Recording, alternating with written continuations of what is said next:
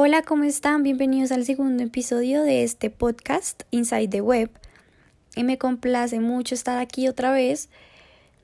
Creo que esta oportunidad es un poco diferente a la anterior. Esta vez vamos a compartirles ciertas entrevistas que realizamos a personas mayores de 50 años sobre diferentes eh, acontecimientos históricos que han pasado y cómo han sido sus experiencias frente a estos y también eh, sobre la situación actual de Colombia y cómo los medios de comunicación han venido informándonos acerca de esto, cómo hay ciertas discordias entre los medios tradicionales y los medios de comunicación como lo son las redes sociales. Em, bueno, digamos que también vamos, van a haber un pequeño debate entre las personas que pertenecen a este podcast, que son Dana Contreras, Eduard Andrés Mora, Ellen Cubides, Omar Esteban Cabulla y yo, Sofía Santos. Em, entonces, bienvenidos. Eh, espero les complazca escuchar estas entrevistas y este pequeño debate que realizamos entre nosotros acerca de estas situaciones que ya les comenté. Muy buenas tardes, mucho gusto, me llamo Eduard Mora. El día de hoy estoy con mi abuela, Anatulia Gutiérrez de Mora. Le voy a hacer una serie de preguntas y que nos cuente un poquito acerca de su vida eh, como parte de la tarea que tenemos pendiente en la asignatura Procesos de Comunicación. Eh, hola abuelita, muchas gracias por aceptarme la entrevista. Entonces, eh, cuénteme un poquito de su merced. ¿Su merced en qué año nació? ¿Dónde nació? Bueno, yo nací el 27 de mayo de 1948 en Pesca, Boyacá.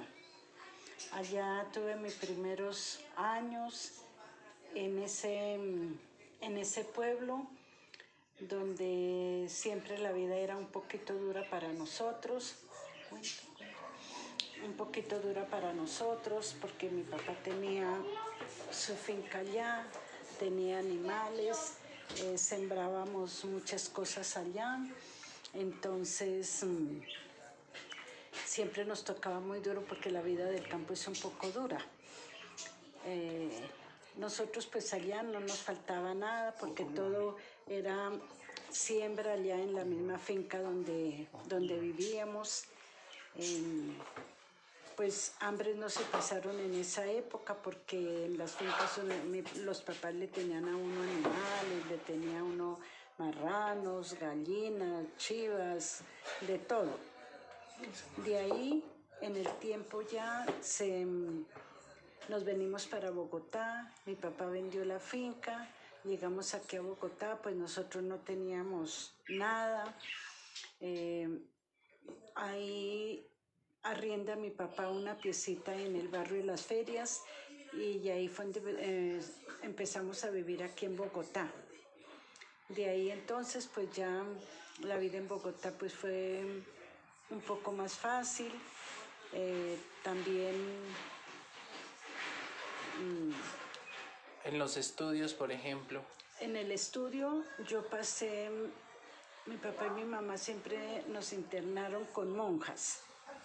Eh, solamente estábamos estudiando con monjas y solamente salíamos cuando mi papá o mi mamá nos iban a, a pedir el permiso. Si ellos no iban, pues nunca nos dejaban salir del convento, siempre estuvimos allá. Con el tiempo yo ya termino mi primaria con, estudiando con las hermanas misioneras y con las vicentinas. Ya terminamos el estudio, mi papá ya nos saca del internado y ya nos ponen, nos ponen a trabajar desde muy niñas porque en esa época no le daban a uno sino quinto de primaria. o sea que su merced estudió solamente hasta quinto de primaria. Hasta quinto de primaria. Ok, ¿y a los cuántos años su merced entonces comienza a trabajar? A los nueve años empiezo a trabajar en una casa de familia y allá me dijeron qué tenía que hacer en una casa de familia que el, señor era mm, el doctor Daniel Alfredo Díaz y él era, exactamente no me acuerdo, pero él daba bonos a la gente pobre y de Estados Unidos mandaban leche, mandaban muchas cosas y él tenía y a los que les daban bonos les daba también cómo era la harina, cómo era la leche en polvo, cómo era el queso. Y ahí estudié hasta cuando ya él fallece y ya no seguí trabajando más allá, pero en mis trabajos yo ya era la parte fija donde yo salía, ganarme allá, digamos, para volver a entrar a estudiar, para los zapatos, para los libros. De ahí pues ya me, ya me salgo yo del convento porque termino mi primaria y ya empecé a trabajar por días, trabajaba en casas, lavando, planchando, haciendo aseo de casas, de apartamentos.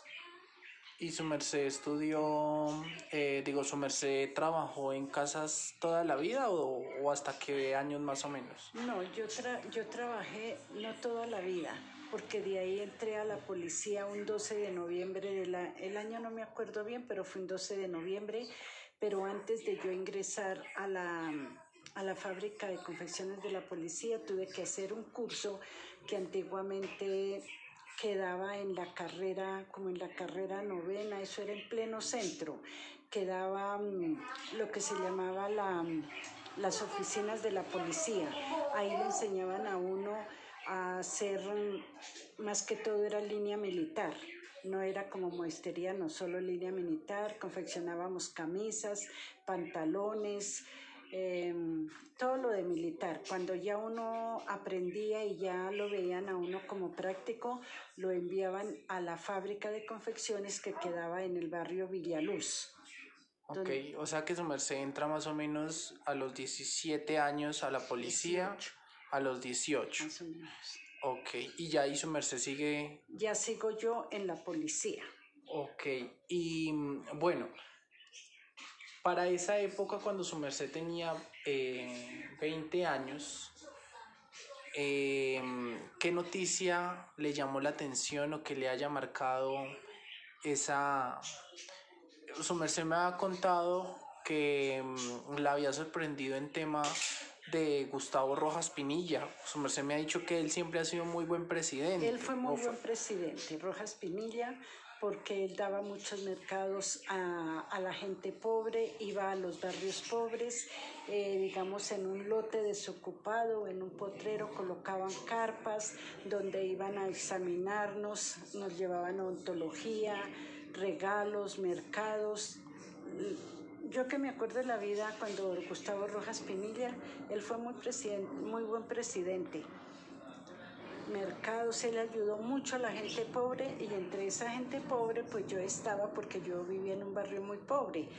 Eh, de ahí en los diciembres mm, nos hacían hacer unas filas largas y nos daban un papelito con unos números y ahí pasábamos nosotros y nos iban dando el regalo, nos daban digamos sándwiches, gaseosa y ya nos íbamos para la, para la casa. Su merced me ha dicho que, que él tenía un nombre para esas, para esa, para esa acción de beneficencia que él hacía. ¿Cómo se llama? Eh, se llamaba Sendas. Sendas. Si nos daban una bomba, digamos, en los regalos, siempre iba marcado con el nombre Sendas. Que eso fue el único presidente que yo me acuerdo que él tuvo como ese... mm, Como un sentido de solidaridad con la gente. sí. Ok, ok. Y su merced me ha dicho que también, o sea, el, el- el- el tema con él fue que él hizo como un, un golpe de Estado. Sí, algo así, pero es que yo no me acuerdo, porque lo que sí me acuerdo era que él era del ejército y a él siempre le decían el general Gustavo Rojas Pinilla. Ok, ok, sí, perfectamente. Sí, nosotros aquí averiguando un poquito acerca de ese tiempo, hubo una, eh, eso fue un golpe de Estado que hubo en Colombia. El golpe de Estado se le hizo a Laureano Gómez. Y pues ahí él se, se posiciona en el poder y pues su merced me cuenta que fue muy buen presidente porque pues ayudó mucho a, a los pobres. Ok, bueno, entonces pasan los años y su merced siempre trabajó en la policía. Siempre. Ok. Eh, cuando su merced tenía 30 años, más o menos para esas épocas, eh, fue la toma al Palacio de Justicia. Sí. que su merced me contó acerca de la toma del Palacio de Justicia. ¿Qué vio su merced, qué sintió en ese, en ese tiempo? ¿Qué fue lo que se vivió a la toma del Palacio? Pues yo creo que aquí en todo, en todo Bogotá fue algo muy espantoso porque eh, en las noticias se veía cuando entraron los guerrilleros, se toman el, Palo- el Palacio de Justicia y hay muertos. Eso, eso fue una cosa muy impresionante que lo marcó a uno porque uno en noticias veía todo eso. Desde su merced trabajando en la policía, ¿le afectó algo esa situación? ¿Hubo compañeros que tuvieron que participar en eso, algo por el estilo? Pues prácticamente la policía, que fue la que tuvo que estar allá. Ok, entonces su merced tiene ahí esos recuerdos de que fue un poco, un poco tétrica la cosa. Uy, sí, eso fue muy duro, esa, esa toma de ese palacio. Ok, listo. Entonces, eh, su merced siguió trabajando. ¿Su merced a a los cuántos años se pensionó de la policía? A los 37. A Pero los 37. yo trabajé cinco años más. Cinco años más trabajé en la policía.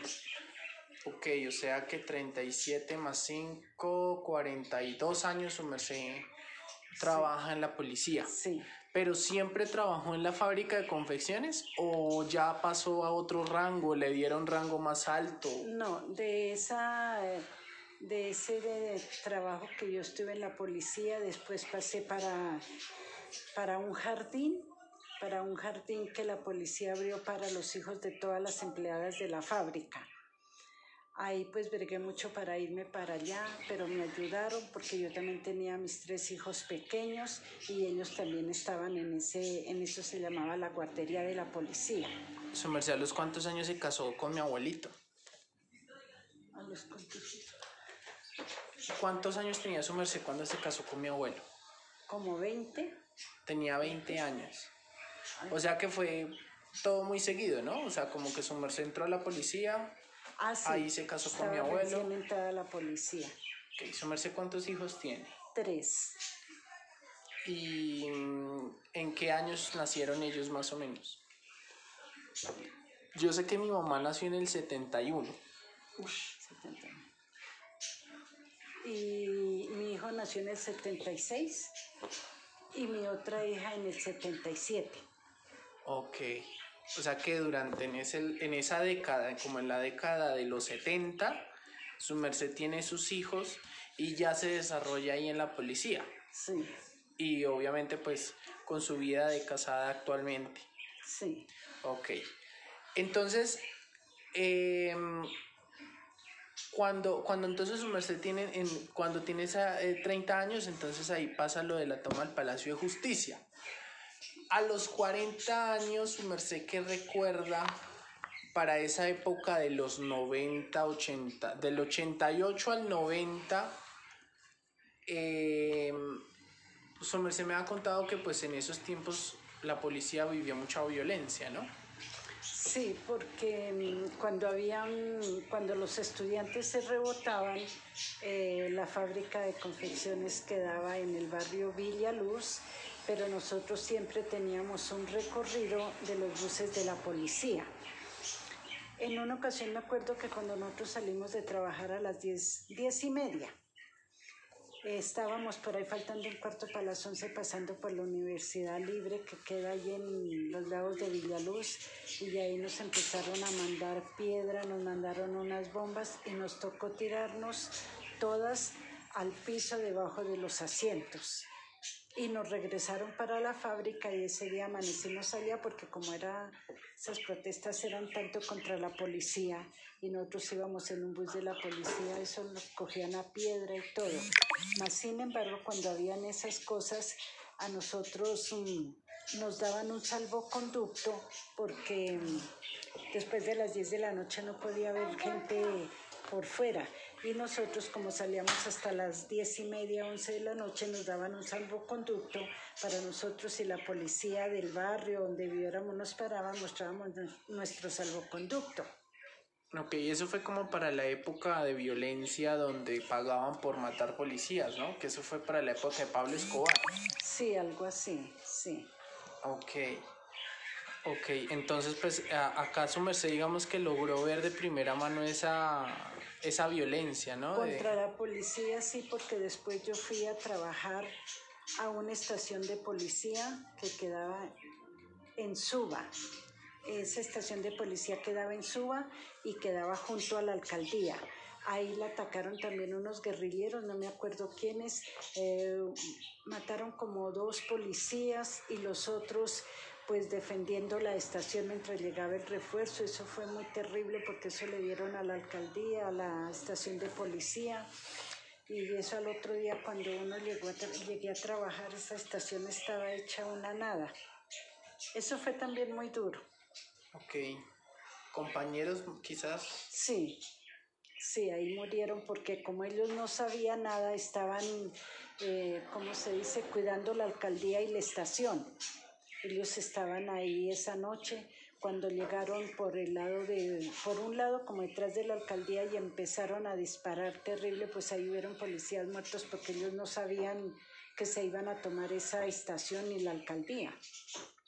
Ok, ok, eh, ok, entonces su merced vivió un tiempo de, de violencia y fuerte con el tema de la policía. Entonces su merced me dice que ya para esas épocas su merced se pensiona, ¿cierto? Sí, ya me pensiono. Nazco yo. Ah, sí. Sí, el primero.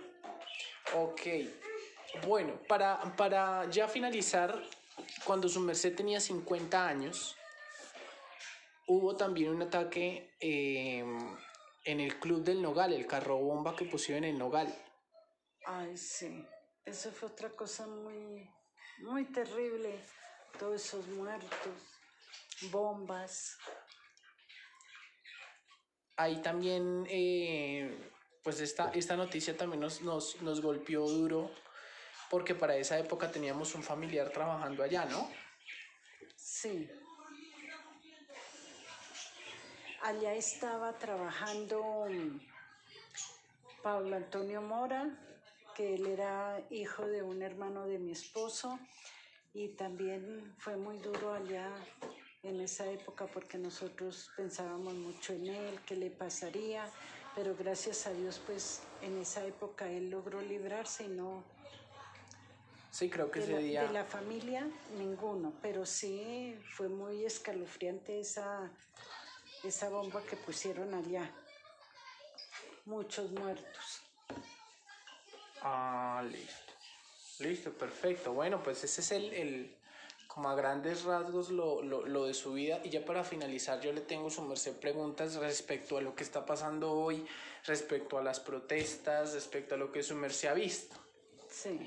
¿Su merced cree que los medios de comunicación le han informado eh, de una manera imparcial? ¿Han sido, digamos, como, como eh, honestos en cierta manera al momento de informar? No, no. Eh, las noticias también a veces eh, ellos no saben o dicen la noticia como a la ligera, donde uno a veces también queda muy desconcertado porque en una sale una cosa, en otras otra, y uno en fin de cuentas no sabe si los noticieros están dando exactamente la noticia que deberían de dar. Ok, y su merced, ¿cómo se ha dado cuenta de esas inconsistencias? Porque salen en, en, las noticias o de pronto la gente también habla o el presidente, bueno, el Congreso, toda esa gente por allá, cada uno como que toman esas noticias que sí son, que no son, y uno pues no sabe a qué atenerse porque uno prende su televisor y en un canal dice ah, unas cosas, luego dicen otras, entonces una vez queda como incierto que en sí qué fue lo que pasó. ¿Cuáles son las noticias que su merced más ve? Las de las 7 de la noche. Sí, pero ¿de qué canal? Caracol. Las de Canal Caracol. Caracol, sí. ¿Y su merced siente que ellos no han dicho las noticias? A veces, a veces no dicen las noticias como deben de ser. ¿Recuerda de pronto alguna noticia que su merced haya sabido que fue falsa o tergiversaron la información o cosas por el estilo? Pues yo qué le digo, tantas cosas que salen ahí, pues uno ya no se acuerda, pero sí hay cosas que como que no son ciertas, como que exageran o como que no dicen la verdad. Ahorita ellos han, han digamos que han, han, informado mucho acerca de la, de la escasez de los alimentos. Ah, sí. ¿Su merced ha podido corroborar de pronto que esa noticia sea verdadera, que sea falsa? Pues que yo haya visto mucha escasez en comida, en los supermercados, en las plazas, pues yo no he visto mucha, mucha escasez de comida pero en las noticias salen que tienen trancados a todos los camiones, que la comida se daña, que la botan, que la leche también, que los tienen trancados por todas esas mm, cosas que hacen. Entonces uno a veces no sabe si eso sí es cierto o no es cierto. Ok. Ok, ya sabe que su merced sí de una u otra manera cree que los medios no están informando de la manera correcta. No, yo Pero también su merced se ha dado cuenta que eh, es su única fuente de, de, donde su merced ve noticias. O, o qué otros medios su merced utiliza para, para informarse. No, solamente eso. Solamente, solamente las noticias. Sí, las noticias. Listo. Mamita, de verdad, muchísimas gracias. Eso fue todo. Entonces, eh, muchas gracias por, por, por, haber respondido a nuestras, a, nuestras preguntas. Eh, y eso sería todo. Muchísimas gracias. Gracias por escucharnos y que tengan buena tarde. Hola, ¿cómo están? Buenas tardes, buenos días o buenas noches en la hora que estén escuchando este podcast. Bienvenidos, mi nombre es Sofía y mi presentación personal cuenta con la entrevista a dos mujeres, mi abuela y mi mamá. Mi abuela es una mujer de 85 años de edad que estudió en la Universidad Javeriana una carrera de dibujo lineal. Hoy en día ya trabaja en una inmobiliaria con uno de sus hermanos ella siempre fue una niña muy protegida por su papá y hermanos, ya que era una familia que en su mayoría era de hombres. Ella me cuenta que se acuerda mucho de cuatro acontecimientos históricos, la caída de Roja Espinilla, la, la, toma del Palacio de Justicia, la muerte de Gaitán y la caída de las Torres Gemelas. En la muerte de Gaitán ella me cuenta que acaba de cumplir su mayoría de edad o estaba por cumplirla.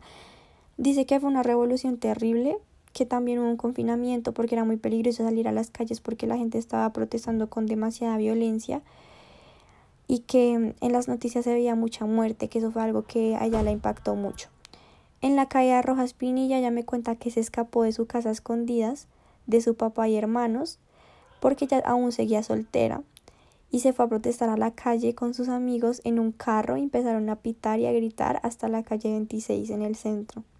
En la toma del Palacio de Justicia, mi abuela me cuenta que estaba en la casa de su mamá, en el edificio Pola, y que desde ese lugar se escuchaban los disparos de los tanques y los gritos de desesperación de la gente, que era algo muy impresionante para ella ver tanta desesperación alrededor, y que por la ventana se alcanzaba a ver el humo de los incendios que se estaban formando en la ciudad. Y por último, en la calle de las Torres Gemelas, ella lo recuerda mucho porque uno de mis tíos, su hijo menor, estaba en Nueva York estudiando y ella sabía que él pasaba muy cerca de las Torres Gemelas constantemente. Entonces, ella lo que hizo fue, apenas vio la noticia en, en el televisor, llamó a su hijo y él le contó que acababa de ver cómo se caían las Torres Gemelas porque estaba caminando a pocas cuadras del lugar que había quedado en shock, que todo estaba lleno de polvo por los escombros de la caída, que él antes de eso había visto cómo la gente se tiraba desde allá arriba porque preferían morirse así que quemados allá con ese incendio que se estaba formando, que fue algo muy impactante para él, que quedó en shock y se quedó a unas cuadras viendo sin saber qué hacer, eh, que eso fue algo muy traumante. Eso es lo que ella me cuenta sobre sus experiencias. Y mi mamá se llama Silvia, es una mujer de 56 años, estudió en la Universidad eh, Santo Tomás Psicología y, ella nos cuenta eh, lo que lee, lo, lo que opina acerca de la situación actual del el país con todo esto de las protestas, de las marchas, de la violencia y demás. Y también nos cuenta eh, como su opinión acerca de cómo los medios tradicionales y las redes sociales están manejando esta información. Eh, estoy aquí con Silvia. Eh, Silvia, una pregunta. ¿Tú en qué trabajas? Yo soy psicóloga. ¿En qué universidad estudiaste? En la Universidad Santo Tomás. ¿Cuántos años tienes? 56. Bueno, Eh, la primera pregunta es, ¿qué piensas sobre la situación actual del país y qué, qué es lo que has leído sobre esta situación? Bueno, la situación actual del país eh, realmente es muy difícil. Eh, es, se han venido llevando a cabo varias protestas y paros por varios sectores de, de la población, jóvenes, estudiantes, maestros, agricultores, el sector eh, de camioneros, agrario. Eh, y pienso que esto eh, no es en este momento, sino creo que se debió detenido un poco por el momento de la pandemia, porque antes de la pandemia también se estuvieron haciendo algunos paros y llegó la pandemia y se detuvo. Y creo que fue como un, casi como una olla a presión y ya eh, la situación de la pandemia empeoró muchas de las situaciones de los diferentes sectores que estaban protestando y se empeoró todavía con el anuncio del gobierno de hacer la reforma tributaria. Reforma que en cierta forma se estaba pasando en un momento en que el país, ellos esperaban que nadie protestara, que pasara como de agache, como algunos de los proyectos que ha hecho el gobierno, pero eh, esa reforma tributaria afectaba a tantos sectores y sobre todo a la eh, clase media y baja, con algunos impuestos que empeorarían la, la situación económica de estos dos estratos económicos del país. Eh, entonces eh, fue cuando se dio nuevamente las protestas, a pesar de que la alcaldía y el gobierno quisieron pararlo, no, no se pudo. Y em, pues con mucha razón, eh, porque los impuestos que se estaban viniendo en esa reforma tributaria casi que hundían a la, a la clase media, porque era la más afectada en algunos de, de los proyectos con IVA, con eh, impuestos en la, en la alimentación, a la canasta. Y eh, protestaban también o se protesta también porque no se ha tocado a la clase alta, a la clase que tiene mayores recursos, por ejemplo, no se graban o no se ha puesto un impuesto a los dineros que salen del país y están en los paraísos fiscales, por ejemplo, que dicen que son miles de millones de pesos que podrían en cierta forma aliviar la economía del país y el país está endeudado sí, pero tampoco toca eh, endeudado por parte de la pandemia, endeudado porque ya venía con una deuda eh, eh, en bancos extranjeros y, y, no se ha podido solventar, pero no es la forma en que se debería hacer. Entonces pienso que es una situación difícil, pero que el paro realmente es justificado. no se ha hecho en algunas partes de la mejor manera porque ha habido Em, actos violentos contra eh, la infraestructura del, pues, bancaria y pues, de diferentes eh, zonas de, de, Bogotá y del país, por ejemplo en Cali. Eh, pero pienso que se debe mantener, em, no de esa forma, porque no es un enemigo y uno, uno bueno y uno malo, sino que realmente debemos fortalecer las instituciones del país con eh, la legalidad, eh, tener los derechos humanos, eh, ejercer para todo el mundo los derechos humanos, tanto para la policía como y el ejército como para el ciudadano común. Vale, y la segunda pregunta es, em, ¿Qué opinas sobre los medios de comunicación en esta situación? ¿Crees que lo están manejando bien, que informan correctamente, que no?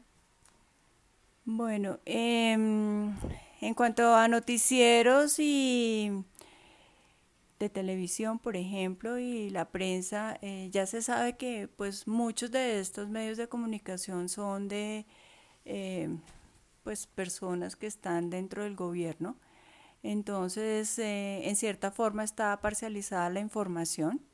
Sí se presentan algunas, eh, eh, pues, información, pero muy general. se le da mucha relevancia a las partes violentas y es muy amarillista porque también le conviene al gobierno que pues, la gente vea que se está em, eh, por parte de los manifestantes ejerciendo cierta violencia. Y en cuanto a la violencia que ejerce la policía pues también no se da toda la información. Por ejemplo eh, del exterior eh, yo tengo una hermana en el exterior y unos tíos y me dicen que cómo está la situación acá porque realmente fuera del país llega una información diferente con los corresponsales de diferentes medios a la que se presenta acá en el país. Entonces pienso que si son parcializados, igual las redes sociales se encargan de que se polarice demasiado eh, cada uno de los sectores o están en contra de los manifestantes o están en contra de la policía y el ejército y el SMAT. Entonces, eh, eso tampoco ayuda mucho eh, para la situación mm, que, que se lleva en las calles en el día a día en el paro. Vale, muchas gracias Silvia por tus respuestas. Bueno, muy buenas noches. El día de hoy pues voy a presentar lo que sería una entrevista que le realicé a mi mamá, Francia Lamprea. Ella nació en el 8 de diciembre de 1975. Entonces voy a presentar tres noticias que digamos, la impactaron en sus cuando tuvo 20 años, 30 años y pues ya finalmente sus 40 años en este caso.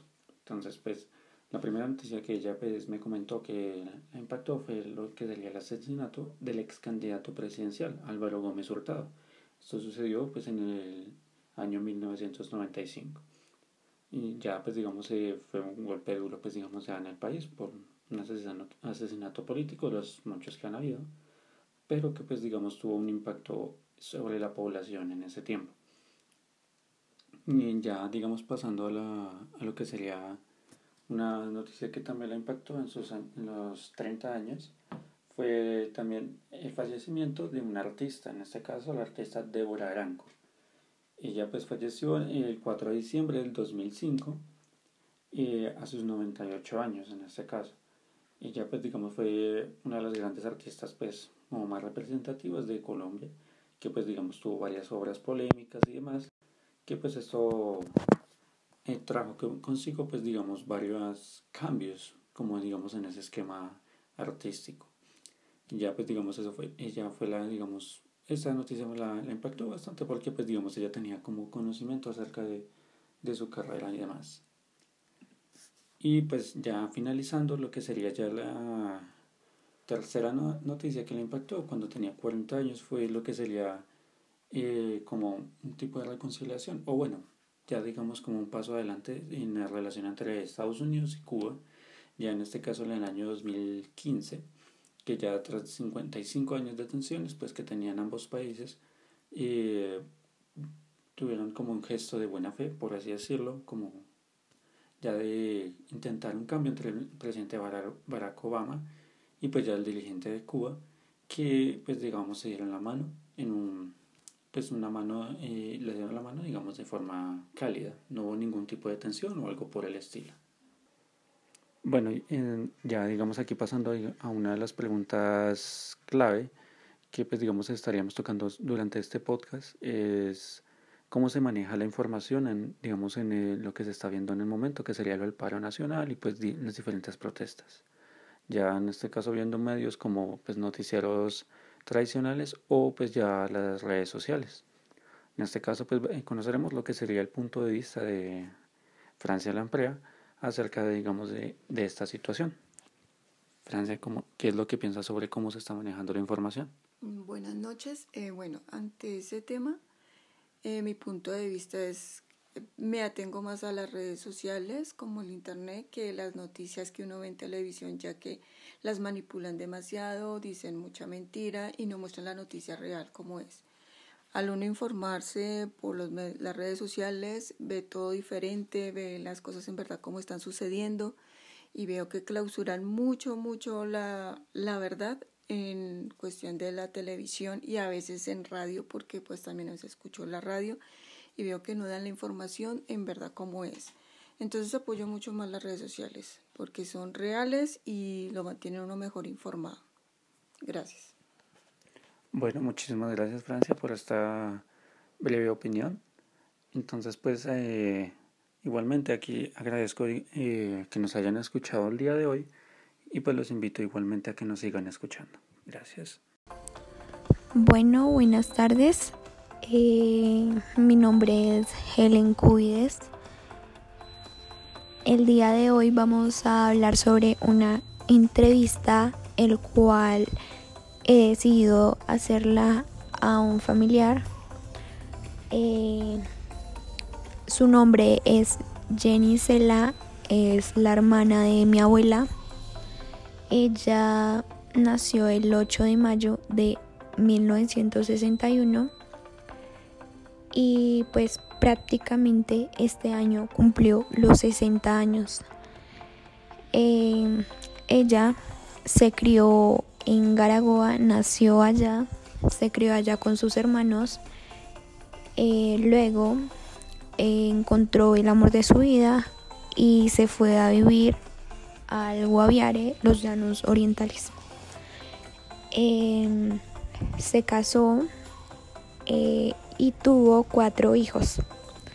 Uno de ellos, de sus hijos, una hija para ser exactos, desapareció en cuanto a que ella cuenta que sí, que era un poco rebelde, pero no cree que haya desaparecido así porque así. Ella cree que, se la, que está en trata de blancas o está en la guerrilla, porque ella es la hora de que busca y busca y aún no encuentra rastros de su hija. Em, bueno, ella cree que tiene una corazonada y que no, que su hija sigue viva. Porque aunque era rebelde, su hija siempre siempre estaba ahí con ella y de hecho el día en que desapareció hasta la hija la llamó, le dijo, "No, mamá, voy a ir a un centro comercial." Ta ta ta y no se volvió a saber de ella. Ella desapareció a los 19 años eh, actualmente tendría como unos 30 y algo. Y pues mi tía sigue con la esperanza de que la pueda encontrar. Cuando mi tía en 1981 cumplió 20 años, ella dice que en ese año pues así casi no recuerda nada, pero que hubo mucha guerra entre el Estado y el narcotráfico. Habían muchos atentados, cuenta que en noticias habían muchas noticias en cómo existían estos conflictos. Em, en 1991, cuando cumplió los 30 años, eh, como ellos casi no veían noticias, así pues ella me cuenta que así lo que sabe de ese año es que fue cuando se cambió, cuando, cuando lo de la nueva constitución eh, que se formuló, pero así más detalladamente casi no recuerda de ese año. A sus 40 años, en el 2001, eh, cuenta en cómo Colombia ganó la Copa América y que de hecho casi se cancela la celebración por temas de seguridad por causa del conflicto armado en ese tiempo. También me contó que en el 2002 el periodo fue el periodo más duro de la guerra porque según empezaron los diálogos de paz, pero nunca se llegó a un acuerdo. En el 2011, cuando cumplió sus 50 años, eh, no, nos contó cómo se vio el acto más alto de la corrupción, que fue donde este señor Samuel Moreno, donde se afectaron como atrasos de obras, desviación y recursos y desfalco. O sea, se notaba literalmente cómo había es de alto grado de corrupción y pues que fueron condenados ante una judicialización el alcalde de Bogotá, contratistas nule, dos senadores y más personas que no recuerda bien.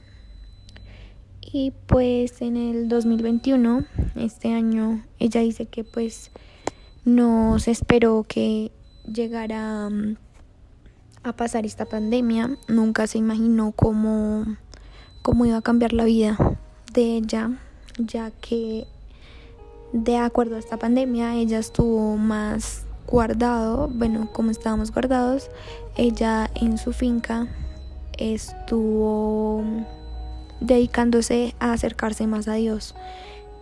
Ella cuenta cómo llegó a consagrarse, eh, cuenta que este es un proceso muy lindo, que de hecho lo hizo con otro grupo de personas, el cual era como un transcurso creo de 40 días, donde, donde oraban a las desde las 10 de la noche hasta las 2 de la mañana durante 40 o 30 días, no recuerdo.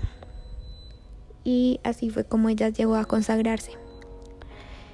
Eh, un hecho importante que ella le marcó la vida completamente, aparte del de su hija, fue cuando mataron al amor de su vida, a su esposo.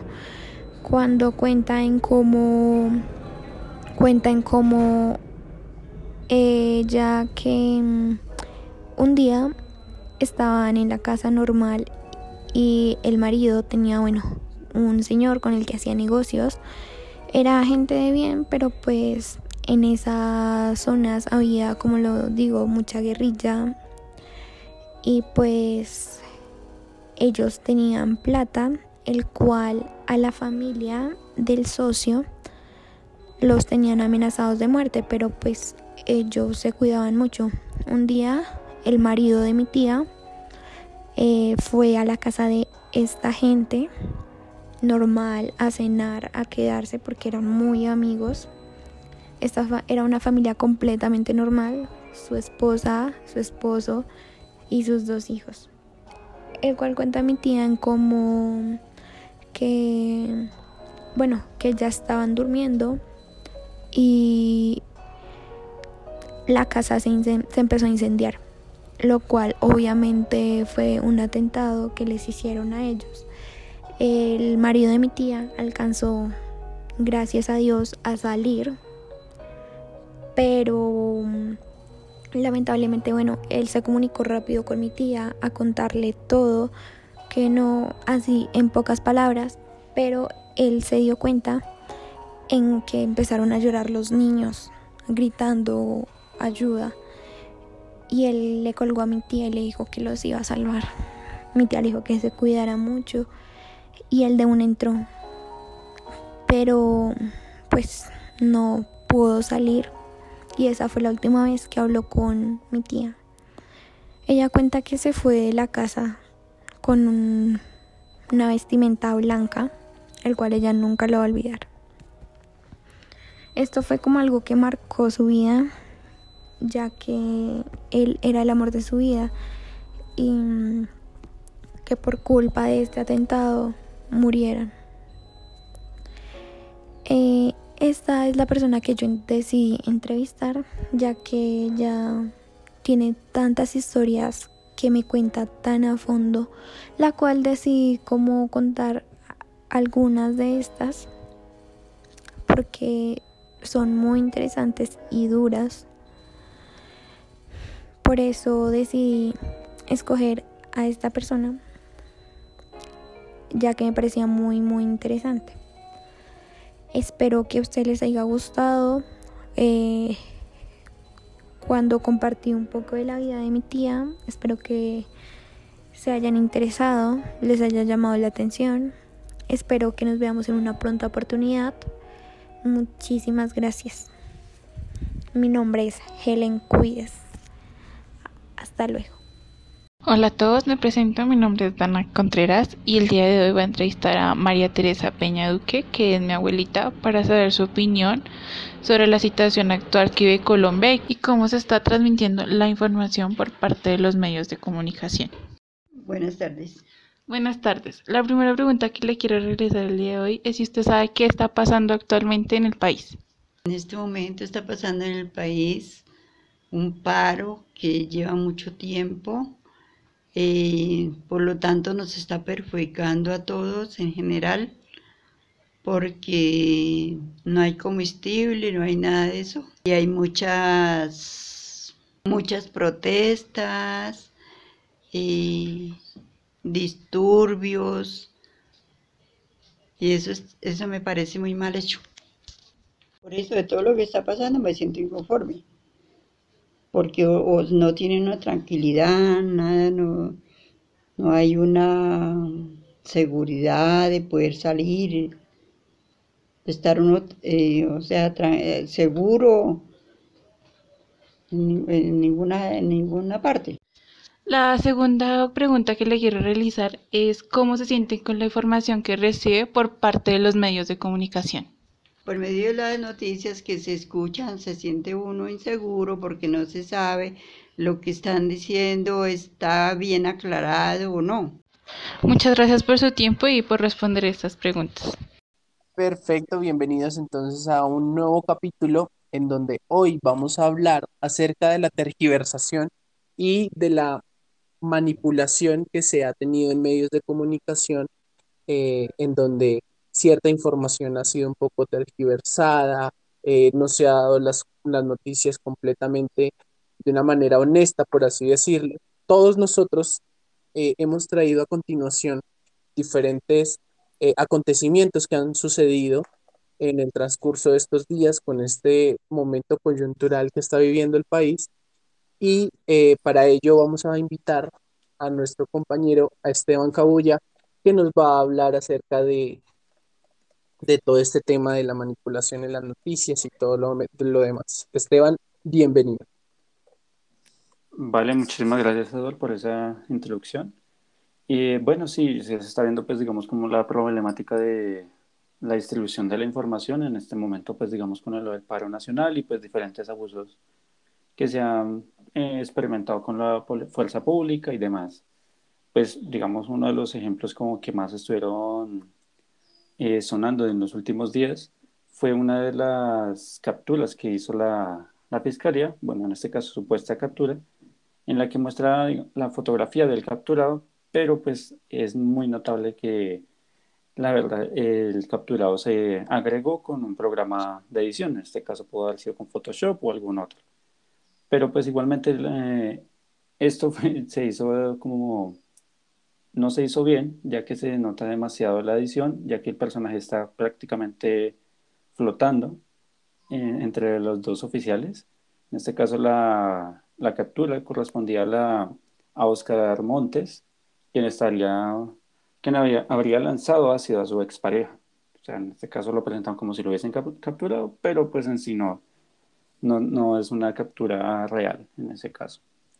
Igualmente, pues otra de las de, las, de estas noticias falsas es como la que se presentó en Caracol, en que mostraban que los habitantes de Cali estaban celebrando porque la reforma tributaria se, se le estaban haciendo algunos cambios, siendo que pues digamos no tiene nada de real ya que la, la gente de Cali estaba pues, celebrando que habían resistido y habían pues repelido a las fuerzas públicas que estaban pues cometiendo ya delitos de, o sea, se están que sería su, la fuerza que deberían haber hecho en esas manifestaciones. Y bueno, ya igualmente pues más adelante eh, se podrían ver otro tipo de noticias como de este estilo, ya que pues no solo en, los noticieros, sino en varias redes sociales que se pueden eh, ver, como pues digamos todos los días estamos siendo bombardeados con esto. Ya, eh, pues digamos, más adelante se notarían otro tipo de manipulación por parte de, pues digamos, ejemplos que va a presentar mi compañera Sofía. Sí, tienes razón. En verdad, aparte siento que las redes sociales muestran y los medios de comunicación tradicionales como los, los noticieros muestran nota. Eso pasó, digamos, con los desabastecimientos que han habido, porque, digamos, eh, los medios tradicionales como los, los noticieros, eh, siento que también como están a veces muy de lado con el gobierno, lo que intentan es como también asustar a, la, a la sociedad y como que por esto siento que la gente ha salido a comprar tantas cosas, así como si el mundo se fuera literal.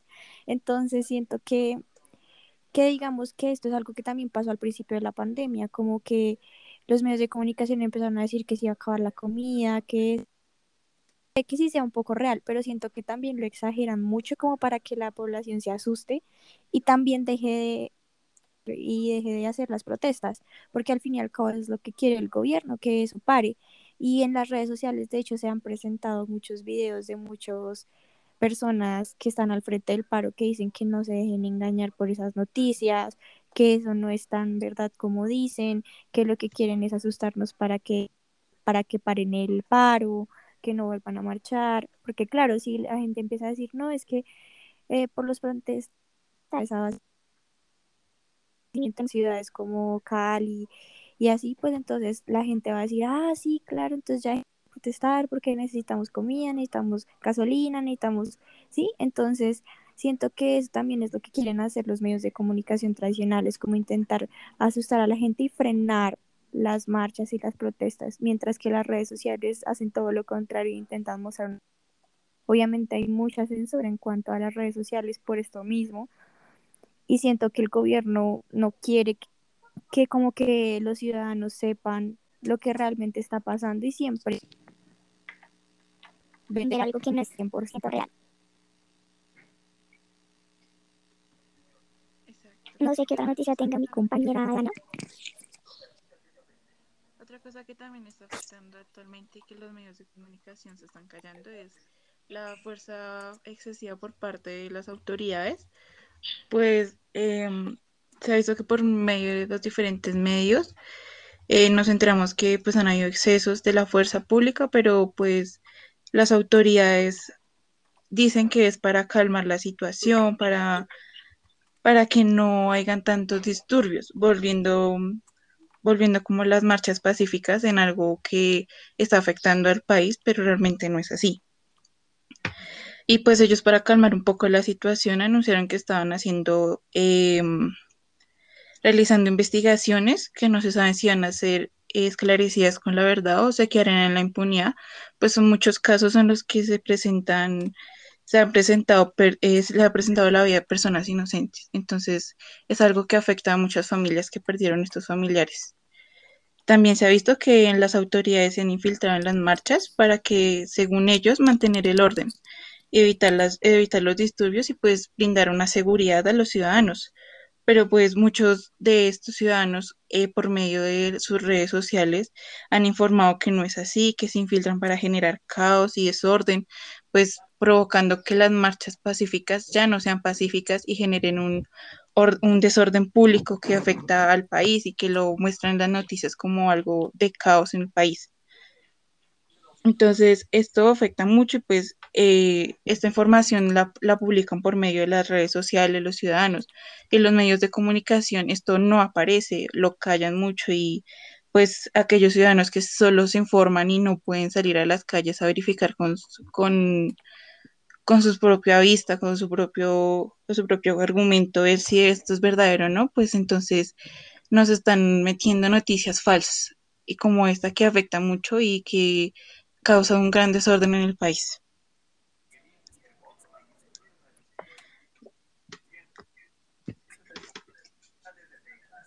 Vale, gracias Dana y pues ya igualmente pues continuaríamos con mi compañero Eduardo que pues hablaría más acerca de la minga y estos movimientos.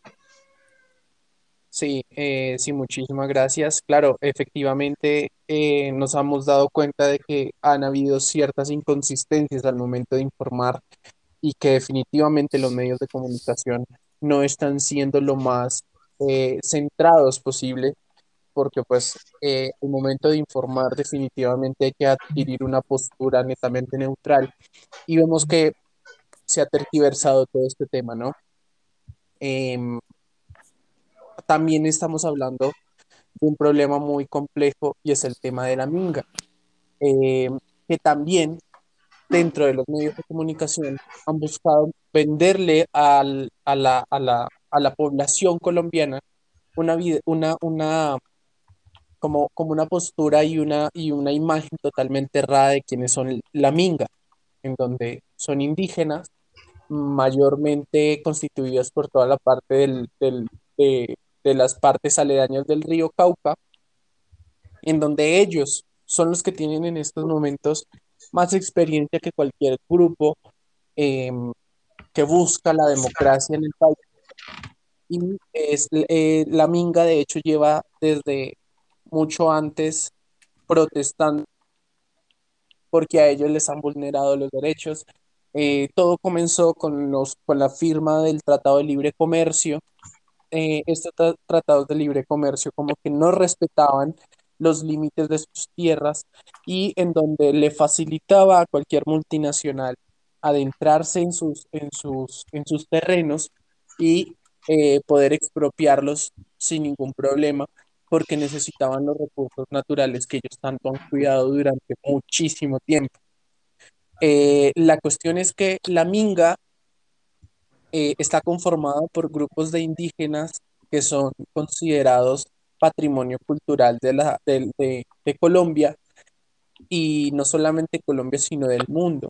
De ahí de que son prácticamente intocables, en el sentido de que si los llegan a vulnerar de forma pública o, o se llega a saber de estos, de estos abusos, pues efectivamente inclusive la, la ONU se ve ahí intervenida. Pero ¿qué pasa? Eh, dentro de Cali como ellos vienen del Cauca, tenían que entrar por la parte sur de Cali y definitivamente pues la parte sur es como la parte pudiente de Cali, en donde ciertos ciudadanos que se autoproclamaron ciudadanos de bien comenzaron a, obstaculizar el paso para que ellos no entraran y asimismo manifestarse. Por tal motivo, pues eh, hubo conflictos em, hubo también eh, como, como, como, como audios filtrados de un grupo que ellos crearon en donde decían que podían llevar armas, podían llevar armas de fuego, podían llevar cuchillos y demás con el fin de defender, em, digamos, como la ciudad. Obviamente eh, hubo ciertas infiltraciones de la policía en donde en vez de detenerlos, lo que hicieron fue apoyar todo este tema porque no les conviene de que la Minga entrara a Cali y de ahí se formó un conflicto que vimos, que vimos muy serio eh, y que lamentablemente los medios de comunicación lo que hicieron fue intervenir y eh, decir de que los, los de la Minga estaban eh, agrediendo a ciudadanos y que también los consideraban vándalos. Entonces, eh, ha habido una tergiversación en donde quieren que de manera pública se vea con cierto sesgo y con cierto rechazo las acciones de la Minga, cuando pues lo que ellos están haciendo es luchar por los derechos, luchar por la democracia y, que ha sido en general como, como ese sentido de que todas las personas que estamos buscando una democracia, queremos que el país salga adelante, se vean es como revolucionarios y gente en contra del gobierno, quizás para, para, para así catalogarlos como objetivo militar y que se pueda utilizar un abuso de fuerza policial en contra de los manifestantes. Estas son las pruebas que nosotros tenemos. Ahorita a continuación también vamos a invitar a Helen, quien también va a hablar mm, eh, acerca de, de, de, más pruebas que tiene ella en estos momentos y para finalizar, pues nos les dará a continuación también una gran conclusión de la cual hemos llegado todos en estos momentos acerca de la información que se ha brindado en los medios de comunicación. Claro que sí, Eduard. De hecho, eh, entre las pruebas de lo que quiero hablar es respecto a lo que ha pasado muy comúnmente en todo este tema del paro, de acuerdo a la falta o la interrupción de, de redes que todos hemos notado claramente. Y uno de estos casos es donde se evidencia en Siloé, Cali. Eh, como sabemos, este ha sido uno de los lugares más afectados en, en el paro, ya que han ocurrido varias catástrofes, muertes, y pues, como sabemos, el pasado 4 de, de mayo eh, hubieron grandes fallas alrededor de la señal donde, donde no se podía como hacer en vivos, eh, compartir ciertas publicaciones eh, y todo esto según a qué fue, a qué se debió. Eh, según, Cal, según todo esto se dio a conocer por varios informantes que se comunicaban por redes sociales donde empezaron a, a contar sobre todos estos actos que estaban pasando. Pero de acuerdo a los reportes, eh, Blue Radio eh, dio una, por decirlo así, una explicación eh, que por fuentes del sector de comunicaciones en las que se aseguraba completamente que la afectación se había debido a un daño en la red, en la infraestructura, que al parecer había sido ocasionado por vándalos que habían cortado esta red. Según esta versión, eh, que ellos lograron arreglar una parte del daño, pero debido al hostigamiento de vándalos, eh, de los protestantes, según eh, solo pudieron arreglarlo como hasta las 3 de la mañana. Durante ese tiempo nadie podía compartir nada. Pero es bastante raro ya que las noticias todos dicen esto mismo, que un daño por los vándalos.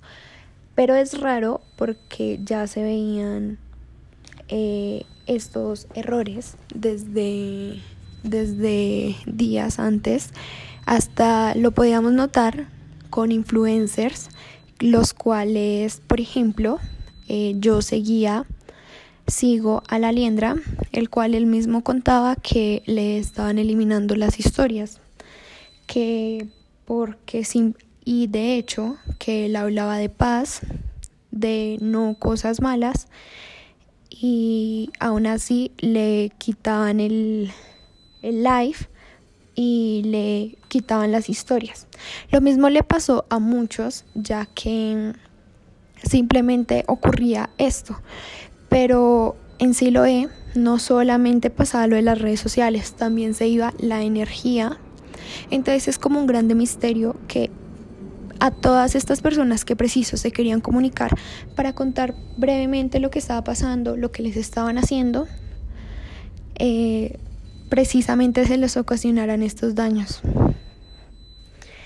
Eh, bueno, a esto llegamos con la conclusión con mis compañeros en que en que tenemos todos un mismo objetivo. Tenemos que unirnos todos, porque si nos ponemos a analizar, unos peleando contra otros, en este, en este caso las redes sociales peleando con el, con las redes, con el pueblo, la policía peleando con el pueblo, los protestantes peleando con los policías, así, cuando en sí todos vamos a pagar de la misma manera, porque el Estado a todos, ¿cómo, cómo decirlo? Eh, Todas las leyes que ponga el Estado a todos les van a afectar, menos a ellos. El cual por eso hay que un simple objetivo, unirnos todos contra un solo enemigo, que en este caso es el Estado, por el cual es con el que se ha mirado que durante este largo periodo eh, han habido demasiadas problemáticas, las cuales no benefician ni al pueblo y por eso de nada ganamos si peleamos con unos contra otros cuando el Estado está allá totalmente tranquilo. Entonces, pues en sí es esa conclusión. Unirnos con un mismo objetivo. Muchas gracias. Mi nombre es Helen Cuyes. Eh, espero que les haya gustado esta entrevista. Eh, de las opiniones de mis compañeros. Muchas gracias. Nos estaremos viendo en una próxima oportunidad. Eh, hasta luego.